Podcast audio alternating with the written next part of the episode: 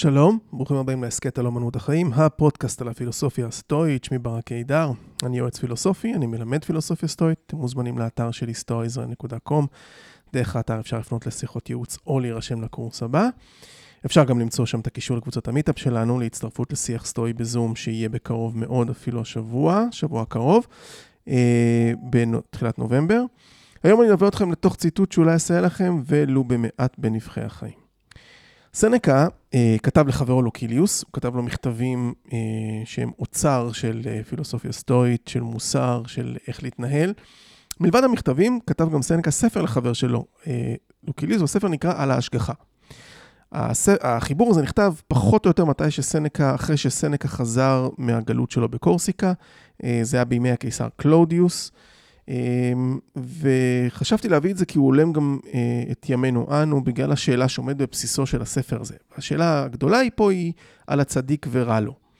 אה, מן הסתם אתם מכירים את הנושא הזה ממקורות אה, נוספים, סיפור איוב וכן הלאה, צדיק ורע לו, רשע וטוב לו וכן הלאה וכן הלאה. ובגלל גם שהנושא הזה נשמע תנכי ממש, הנוצרים הקדומים השתמשו בו ב, ב, בסיפור של סנקה, במכתב של סנקה, בספר של סנקה, השתמשו בו ברעיונות שלהם, הוא נכנס פנימה לנצרות. לטעמי הנושא הזה נכון גם היום, לא רק בהיבט דתי, אלא תפיסתי. אה, למה באמת אה, מישהו שהוא איש טוב ורע לו? אה, אנחנו חווים את זה לא מעט היום. אה, אני אגיע לזה. סנקה עונה אה, לאחר שהחבר שלו לוקיליוס שואל שאלה לגיטימית לכל מי שמניח שיש איזושהי השגחה מסוימת, איך זה שדברים רעים קורים לאנשים טובים. אבל לפני שאני אתחיל ואצלול לעניין, סיפור קטן.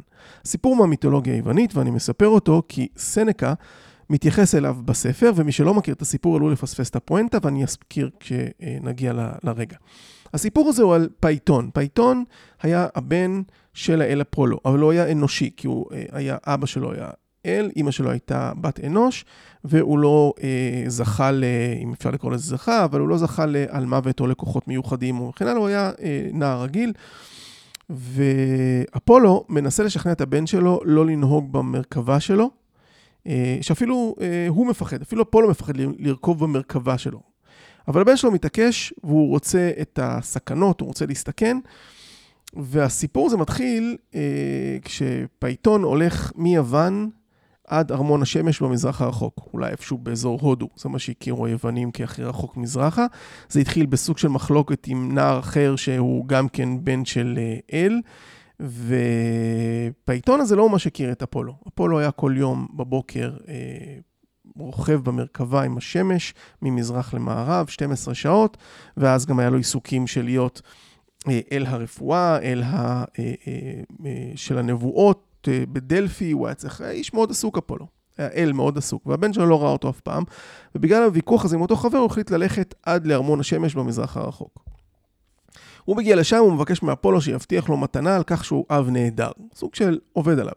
אפולו בחופזה מבטיח, ובעיתון מבקש לנהוג במרכב, במרכבת השמש עם ארבעת הסוסים המופלאים שרתומים לה. אני לא ארחיב, אבל uh, הסיפור הוא כמובן כמה סוסים הם עם אה, רעמה מוזהבת ופרסות שלהם שניצוצות של אש uh, כשהם uh, יוצאים להם מהפרסות שהם רצים, uh, כמה הם אציליים וכמה הם יפים, סוסים לבנים עם, עם זהב שבוהק מהם. Uh, והסוסים היו רתומים למרכבה, והליוס הוא היה טיטן מהאלים שקדמו לאלים האולימפיים באתונה, והוא תהיה טיטן השמש, סוג של כאילו הוא היה שמש בעצמו. והוא לא נהג את המרכבה, אלא ישב בה, ואפולו היה נוהג. אחותו של הליוס, שגם היא טיטנית מן הסתם, אאוס, קראו לה, היא הייתה אלת השחר, היא הייתה פותחת את שערי ארמון השמש, ואז המרכבה הייתה חוצה את השמיים ממזרח למערב. זה ההסבר של היוונים הקדמונים, למה קודם כל רואים את האור ואז רואים את השמש. כי קודם כל יש את אאוס אלת השחר, ואחר כך מופיעה השמש ונעה ממזרח למערב. אפולו נעתר לבנו, כי הוא הבטיח לו, בנו חסר הכישורים, אה, אז הוא הבטיח לו, אה, למרות שאין לו את הכישורים המספקים לנהוג את המרכבה, אז הוא, הוא הסכים. אאוס פתחה את שערי ארמון השמש, והמרכבה יצאה בדהרת הסוסים, אך כמובן שפייתון רצה שיראו אותו, כי הוא רצה להשוויץ, והוא הטה את המרכבה באזור של הנילוס, באזור מצרים, והסוסים ירדו לכיוון האדמה, והם חרכו את האדמה. מאז כל אזור הסהרה הוא מדברי. זה ההסבר המיתולוגי למה הסהרה היא מדבר, כי פייתון קירב את השמש קרוב מדי לאדמה, וכשהם נסקו שוב למעלה, כמובן שפייתון היה מבוהל ואיבד שליטה על המרכבה, וכשהם נסקו שוב למעלה הסוסים, אז הם התרחקו מהאדמה ובאזורים מסוימים נהייתה קרה וכפור שפגעו בצמחייה ובחי. האלים ראו את הצרה הזאת, הם פנו לזאוס, וזאוס הטיל את אחד מברקיו, אה, מהברקים שלו, על פייתון לפני שהוא הגיע לאזור איטליה, ואז פייתון נפל מהמרכבה, הוא נפל לתוך נהר ו- ומת.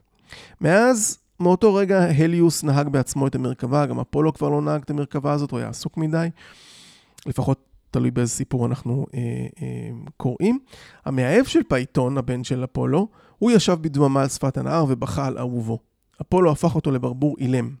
בעל חיים שמייצג את האל אפולו. מאותה עת הוא ייצג את האל אפולו, וכל חייו הברבור הזה שותק עד שלפני מותו הוא שר בעצב את שירת הפרידה, מכאן מגיע המונח שירת הברבור.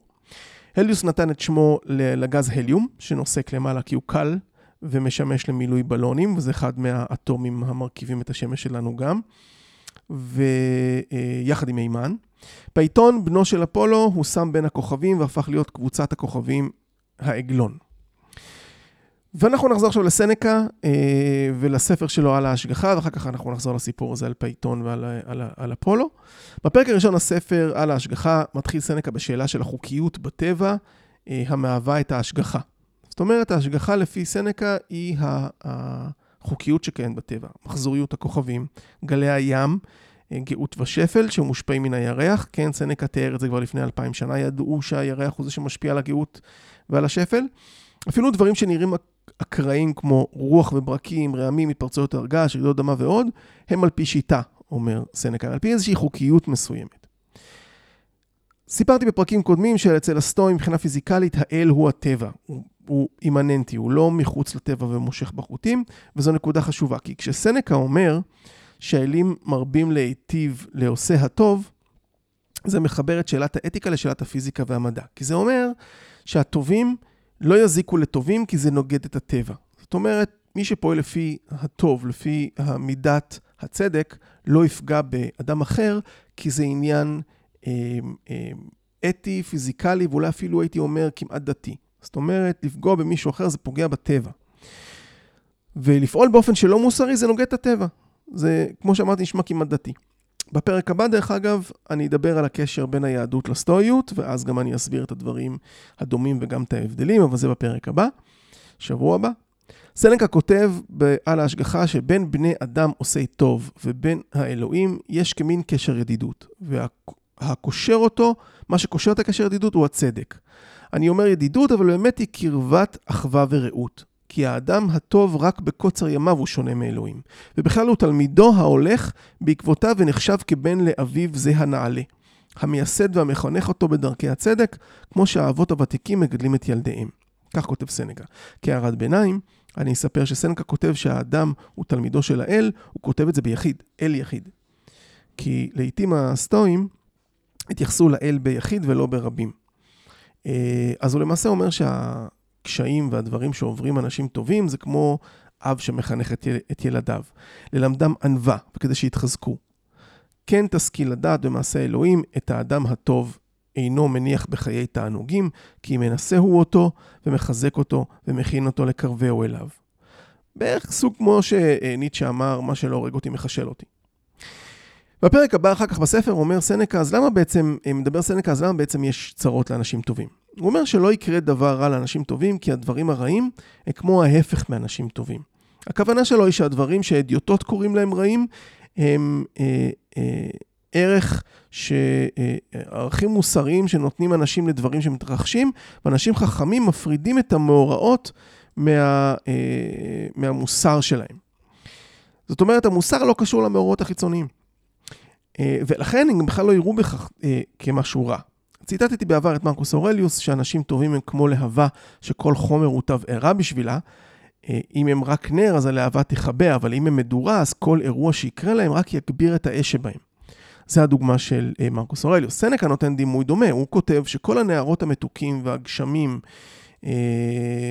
הם לא מצליחים להפחית את המליחות של הים. ככה הוא איש טוב וחכם. הצרות לא משנות את רוחו. הוא נשאר ניצב ולוחם ומושך את כל המעשים שיסייעו לחפצו, כי כוחו גדול מכל מה שסובב אותו. זה האדם החכם, אנחנו צריכים לשאוף לשם. הוא מרגיש את הכאב, הוא מרגיש את הצרות, אבל הוא מתגבר. הסטואי נשאר שלב ושם את עצמו מעל המקרים ולאירועים. הוא רואה באירועים שמתרחשים משהו להתגבר עליו, משהו ללמוד ממנו. הוא כותב שמעלת איש נחלשה כשאינה באה לידי ניסיון. כלומר, כשאין התנגדות. תחשבו על זה, על, על יהלום למשל. יהלום הוא, הוא בהרכב הכימי שלו הוא פחם, הוא כמו פחם, זה אלה פחם, פשוט הופעל עליו לחץ כביר, לחץ אטמוספרי מאוד מאוד גדול, והוא הפך להיות מפחם ליהלום. כיוון שההתנגדות, הניסיון, הוא מה שמוציא את התכונות הטובות והיפות של הבן אדם. מעלתו של אדם, כותב סנקה, את כוחה וגבורתה היא מראה במה שהיא יכולה לסבול. דע לך, כי ממש כן צריכים להתנהג הטובים והישרים. למען לא יפחדו מגורל קשה ולא יתאוננו על גזרה רעה. יגיע עליהם מה שיגיע, את הכל יחשבו לטובה וגם יהפכו לטובה. דרך אגב, הרעיון הזה של גם זה לטובה, נכנס לתלמוד היהודי הרבה אחרי סנקה. אה, זאת אומרת שהשאלה היא לא מה אדם סובל, אלא איך הוא סובל. אדם חזק נלחם בגורלו הקשה, אפילו אם בעצמו גרם לזה. אני בטוח שבראשים של כולנו עובר, עוברים המאורעות של אה, אוקטובר 2023, אה, כשאני מקריא את הנקודות האלה, אבל הן נכונות תמיד, גם לגבי מאורעות אוקטובר 2023 וגם אה, בכלל, לכל אירוע.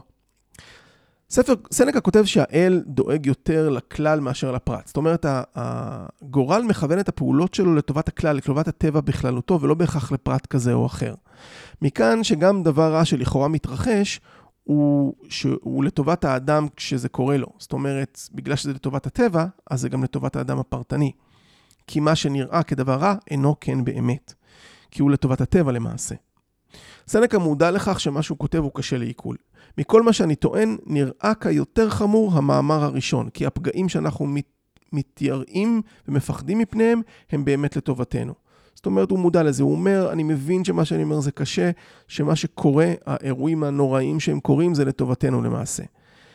אה, אני חושב שמוסרי צריך לקחת את זה אתית, צריך לקחת את זה לכיוון של אירוע קשה שקורה, צריך למצוא בו גם את הטוב. צריך לנסות לקחת את הטוב ולהתמקד בטוב. אה, הוא לא, הוא לא אומר שצריך לאהוב את זה, בסדר? הוא אומר שצריך לקבל, יש הבדל. הוא אפילו כותב את, ה, את ההתנגדות, כי איך זה יכול להיות לטובת אדם, השכול, העוני, החרפה והחרם? אני מקווה שזה לא מוקדם לחלק מהאנשים פה אה, שמאזינים, אבל תמיד יש אירועים קשים. וסנקה אומר שגם הם יכולים להיות לטובה. זה קשה לקבל, אבל ההסבר שלו שהמחשבה שלנו צריכה להיות שלצורך ההבראה שלנו, אנחנו צריכים לעיתים לעשות מעשים קשים. כמו שחותכים איזשהו איבר כדי להציל את הגוף. זה דוגמה של סנקה. יש פגעים רעים שמתרחשים לטובה, בוודאי כמו שיש גם מקרים רצויים ומשובחים, אשר הם לאסונם של האנשים אשר סמכו עליהם, ודומים למלוא בטנם של הזוללים והשובעים ושאר התענוגים המחישים את המוות. אה, סנקה מצטט את דימיטריוס, הוא היה פילוסוף ציני בן זמנו, והפילוסוף הזה, דימיטריוס, אה, אמר, אין דבר נראה לי יותר אומלל מן אדם אשר לא בא עליו צרה מימיו.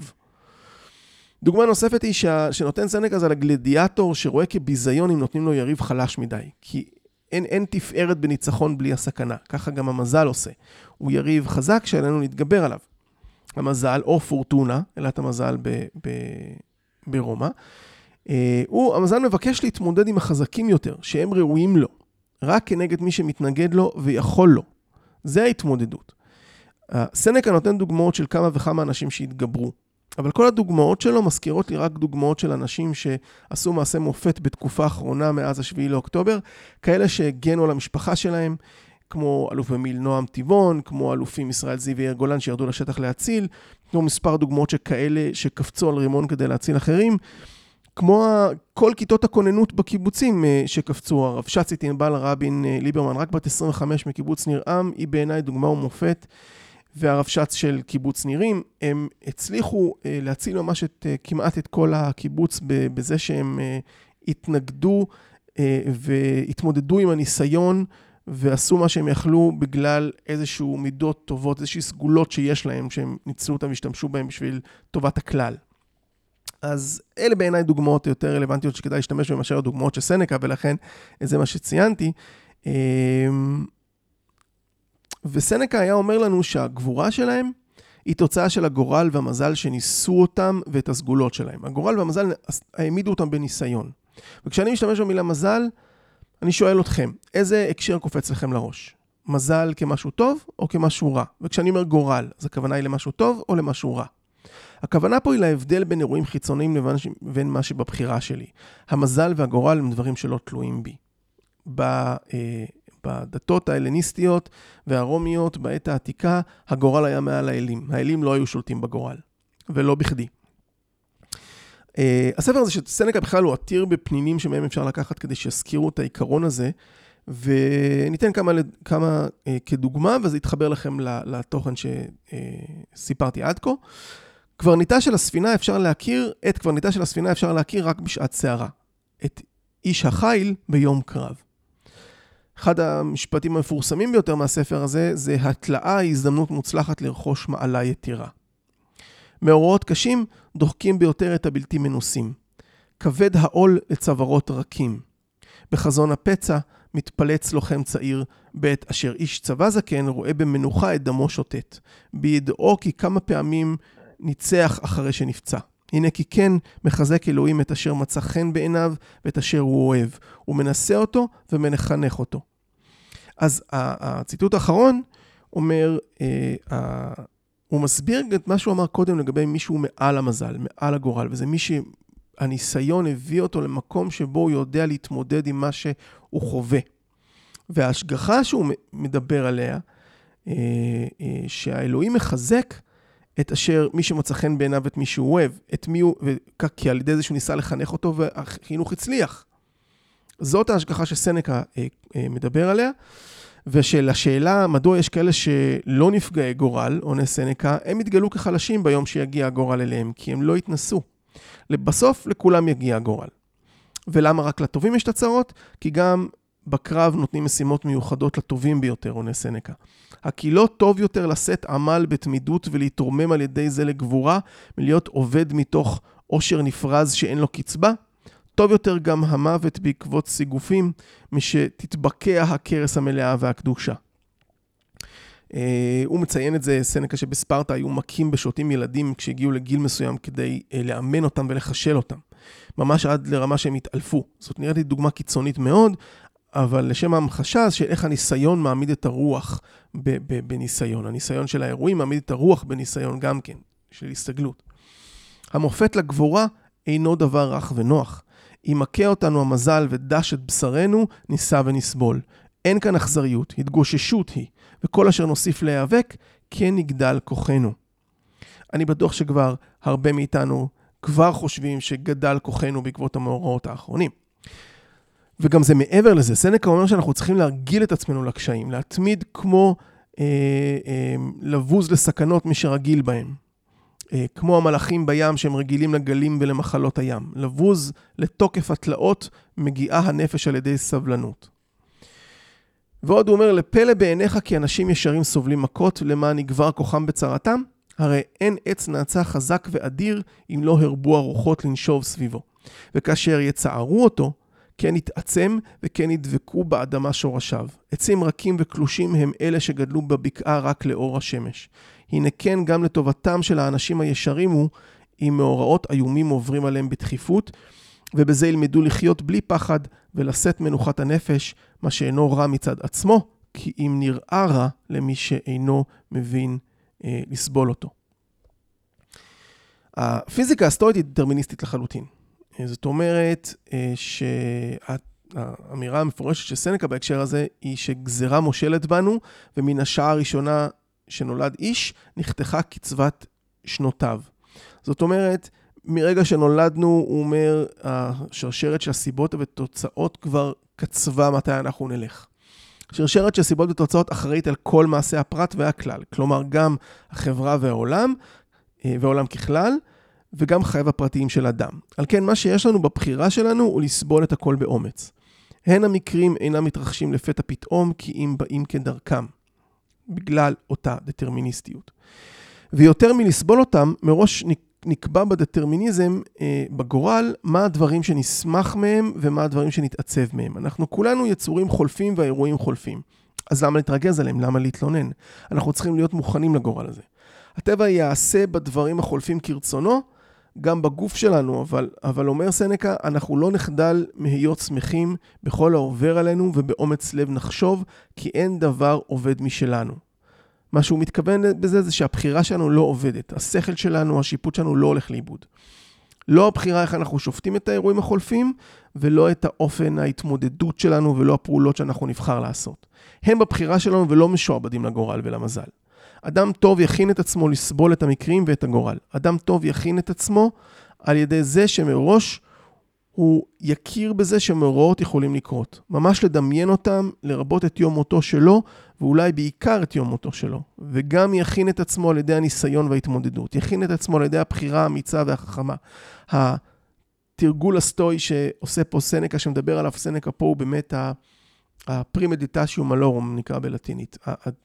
הפרימדיטשיו זה ממש כמו מדיטציה, אה, אה, ממש דמיון מודרך על, אה, לא מודרך, זה ממש לדמיין אסונות שיכולים לקרות ולהיות מוכנים להם, לרבות זה שאנחנו נלך יום אחד. וככל שאנשים יהיו, יעשו את התרגול הזה יותר, הם לוקחים את העוקץ מהאירוע כשהוא מגיע. הם לוקחים את הקושי שלו, הם, הם יקבלו אותו בצורה יותר שלווה. וזה קשה לעשות, אבל זה חשוב לעשות, כי זה, זה, זה עוזר להתמודדות. סנקה כותב, אבל מי שחפץ להיות גבר ראוי לשם זה, צריך להתרגל בסבל גורל קשה. לא תמיד בדרך סלולה יתהלך, כי אם יעלה הרים וירד בקעות, על פני גלים יטולטל, ובסערה יוליך אונייתו.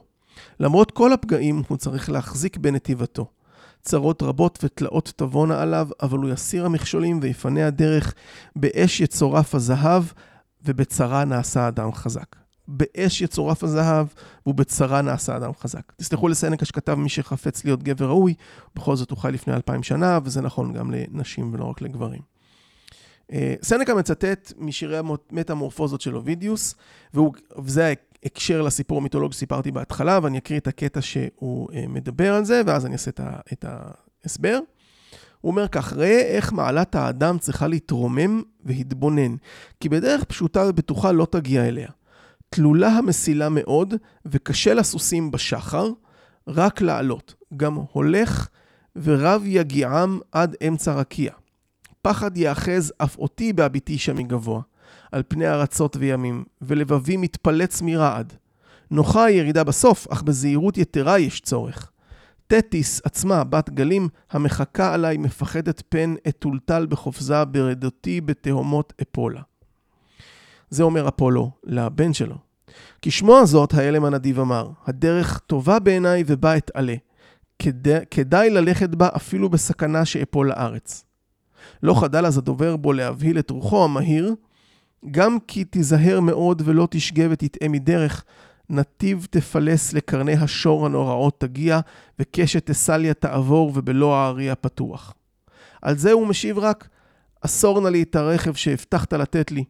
מה שאתה מאיים עליי מעורר ביותר את תשוקתי. אני חפץ לעמוד שם במקום אשר גם השמש רועד ממגור. השפל והעצל מבקש לו נתיבות מבטחים, הגבורה שואפת למרום. אני אבאר את מה שקראנו פה, ואז אני אסביר למה סנקה למעשה בכלל מביא את זה. אז קודם כל, אפולו אומר לבן שלו, מנסה להניע אותו מה, מהרצון שלו לרכב במרכבה ובסוסים עם השמש רתומה, והוא אומר לו שמעלת האדם צריכה להתרומם. היכולות של האדם צריכים להתרומם, ובדרך פשוטה ובטוחה אה, אה, לא, לא, לא מגיעים לשם. צריך לעמוד בניסיון.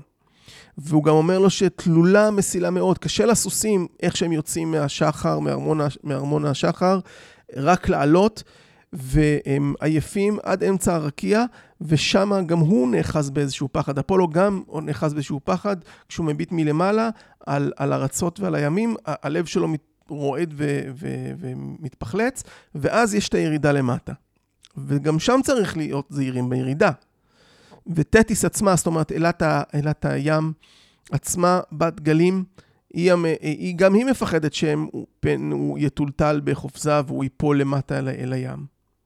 והנער, הבן של אפולו, אומר שזאת הדרך, שהוא צריך לעמוד בניסיון, ואפילו אם הוא ייקח את ה... אפילו אם הוא ייפול. ו... ואפולו שוב מנסה להזהיר אותו, ואומר לו, תיזהר מאוד ולא תטעה בדרך, כי נתיב בטעות יביא אותך לכוכבים. שהוא אומר לקרני השור הנוראות תגיע, וכשתסליה תעבור בלא ארי הפתוח, אלה, אלה, אלה אה, קבוצות כוכבים, אתה עלול להגיע לשם. והנער אומר לו, תעשה מה שהבטחת ותן לי לרכב, אה, אתה לא מאיים עליי, אתה רק מעודד אותי, כי אני, שם זה מה שאני רוצה להיות. אני רוצה להיות במקום שהשמש מפחדת, ושה... כי, כי מי ששפל ועצל הוא מבקש לו דרך מבטחים. הגבורה שואפת למרום, שואפת לניסיון הזה. ולדעתי סנקה מביא את הסיפור הזה משני טעמים. הראשון, להמחיש את הצורך בניסיון להתגבר על הפחדים, ואפילו, ואפילו לקחת אותם על עצמנו ולהתנסות בהם, ולהתחזק על ידי הניסיון. והטעם השני, זה שגם לא צריך לחפש את הסכנות והאתגרים בכוח, אלא פשוט להתמודד עם מה שגורל מביא עלינו, אה, ולא לחפש את הצרות. למה? כי בסוף הנער אה, אה, כן נופל ומת. והוא נופל באמת מבחירה שלו. אף אחד לא אמר לו שזאת איזושהי גזירת גורל עליו עכשיו, לרכב את המרכבה עם השמש. הוא רוצה את זה, הוא מחפש את, ה, את, ה, את הניסיון הזה, את ההתמודדות הזאת. וסנקה שואל, אז למה בכל זאת האל נותן למקרים רעים להתרחש לאנשים טובים וישרים? והתשובה הנחרצת היא, הוא לא. כל רע אמיתי הוא מרחיק מאנשים טובים. כי הרע האמיתי הוא העוונות שנמנעים עם אנשים טובים. זאת אומרת, הרע היחיד הוא רע שבן אדם עושה בעצמו, לא מה שהוא חווה. ולכן אומר סנקה, זאת התשובה שלו, אם אני רוצה לסכם שורה תחתונה מהתשובה שלו, למה אה, אה, אה, צדיק ורע לו, אז סנקה אומר, הוא לא, זה, זה סתירה מבחינת סנקה. מבחינת סנקה, סנקה זה סתירה פנימית. אם הוא צדיק, לא רע לו. אם הוא צדיק, אז מה שיהפוך להיות רע זה רק אם הוא לא יהיה צדיק, כי הוא יעשה מעשה רע. אז הרע האמיתי הוא העוונות שנמנעים מהם אנשים טובים. הם אה, אה, מפשעים, מחטאים, מתאוות בצע, מקנאה, הוא מציין את הדברים האלה. הדברים האלה מגן האל על האנשים הטובים, כי הוא נותן להם את היכולת לבחור נכון, ואז הם בזים לאירועים חיצוניים. אבל יש איסורים גדולים היום, בעיקר בקרב אלה שקרוביהם אה, נחטפו או נרצחו. סנקה כותב אליהם לדמיין מה היה אומר האל. אביא את הקטע, אני אביא את הקטע המלא כמו שכותב אותו סנקה, כי הוא מעניין, והוא גם מסביר, מסביר מעולה את, ה, את הכוונה. דמה בנפשך, אומר סנקה, כי כך אומר האלוהים. מה יש לכם להתלונן אליי? אתם אשר בטוב וביושר בחרתם. לאחרים הרביתי מתנות שווא. את נפשותיהם הרודפות אחרי ההבל, רימיתי בחלום ארוך וכוזב. הענקתי להם זהב וכסף וכלי שן אה, מחוץ לארץ, ותוכם אין דבר טוב. לו ראיתם את האנשים ההם, שאתם חושבים למאושרים, מגועלים, מכוערים, וכמו כותלי ביתיהם הם תוחים רק לעין רואים. אין זה עושר אמיתי וברור, הוא רק כאין כיסוי, וגם כיסוי דק מאוד. לכן כל זמן שהורשה להם להתקיים ולהתראות לפני דמיונם, הם נוצצים ומפליאים. אבל אם רק יקרה דבר המפריע את שלוותם ומגלה את הלוט של מי הם באמת, אז יתראה פתאום לעין כל כמה מן הכיעור והתועבה היה צפון מאחורי ההוד המדומה הזה של כל הדברים הלכאורה טובים. לכם, אני נתתי קניינים טובים באמת, שעומדים לעד, מתרוממים ומתגדלים כל יותר שתתעסקו בהם, שככל שתתעסקו בהם ותבחנו אותם מכל צדדיהם. הכשרתי אתכם לבוז לכל דבר שמעורר פחד, לתעב מאוויי היצר, אין אתם נוצצים כלפי חוץ. כי הטוב שבכם הוא בקרב נפשכם, פנימה. הלא כה תבל כולה בזה לכל אשר סביב לה ודי לה במחזה עצמה. את כל טוב באמת בתוככם נתתי, שלא להצטרך לאושר, זהו אושרכם. אבל יש מקרי יגון ודברים נוראים מתרחשים אשר קשה לסבול אותם. יען לא יכולתי למנוע אותם מכן. זיינתי את רוחכם וחזקתכם על כל. סבלו באומץ לב, בזה אתם מתעלים על, על האלוהים.